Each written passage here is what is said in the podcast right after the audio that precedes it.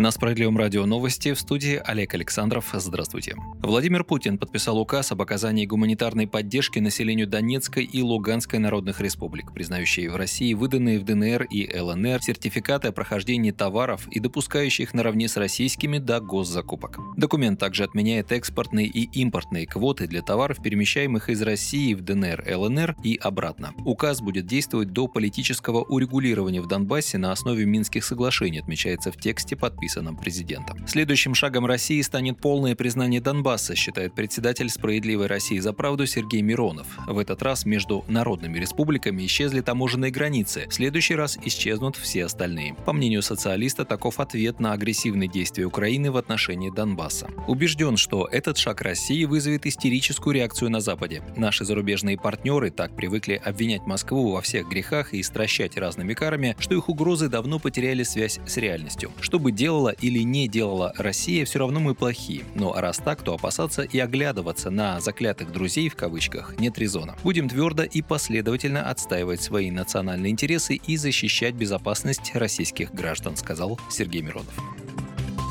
Силовиков готовят к конфликтам из-за QR-кодов. Полиция и Росгвардия получат неофициальную установку. После введения тотальных QR-кодов максимально быстро реагировать на возможные конфликты из-за недопуска граждан без иммунизации на транспортные, торговые и развлекательные объекты, в заведении общепита и спорта, сообщил источник в МВД, пожелавший остаться неизвестным. Напомним, правительство 12 ноября внесло в Думу законопроекты о том, что к авиаперелетам, поездкам на поездах, а также в торговые центры, на спортивные и развлекательные объекты объекты будут допускаться только имеющие QR-коды о прививке, антитела или свежие до трех дней ПЦР-тесты. В случае выявления поддельных кодов граждан хотят привлекать к уголовной ответственности. Этим репрессии не ограничатся. Штраф за отсутствие QR-кода у лиц, проникших в транспорт, объекты торговли и питания, может составить 30 тысяч рублей для физических лиц и от 300 тысяч рублей для юрлиц и ИП, допустивших нарушения. В тот же день в Думской фракции «Справедливая Россия за правду» заявили, что не поддержат эти законодательные инициативы.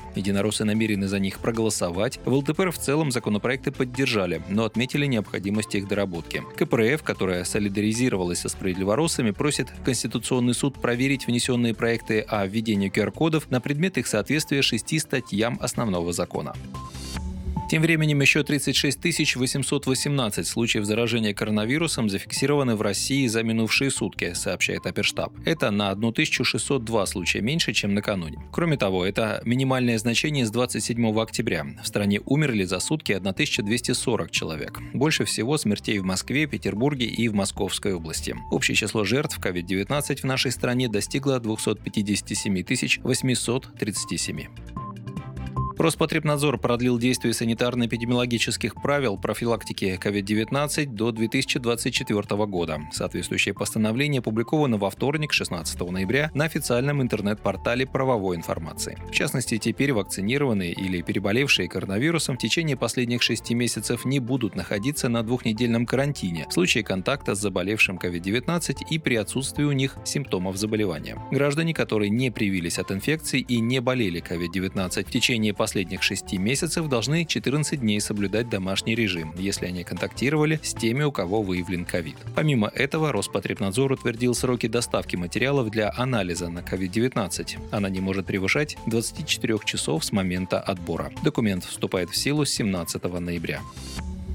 У заболевших COVID-19 после прививки аннулируется сертификат о вакцинации. В случае, если вакцинированный заболеет коронавирусом, сертификат аннулируется, а QR-код начнет действовать полгода с момента выздоровления. Такой приказ Минздрава России опубликован также на интернет-портале правовой информации. QR-код содержит информацию о завершении вакцинации против новой коронавирусной инфекции или о факте перенесенного заболевания, вызванного ковидом с наиболее поздней датой наступления события, а также срок действия QR-кода, отмечено в документе. Отличие в том, что после вакцинации QR-код действует в течение года, а после болезни – полгода. Россияне могут получить справку на сайте госуслуг по устному запросу в больнице или посредством обращения в МФЦ.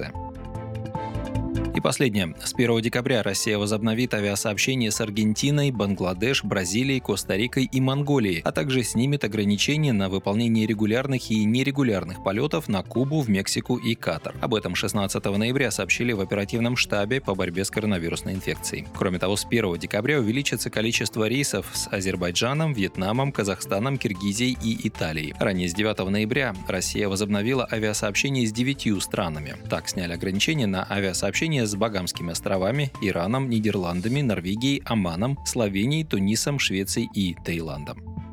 Вы слушали новости. Оставайтесь с нами, будьте в курсе событий.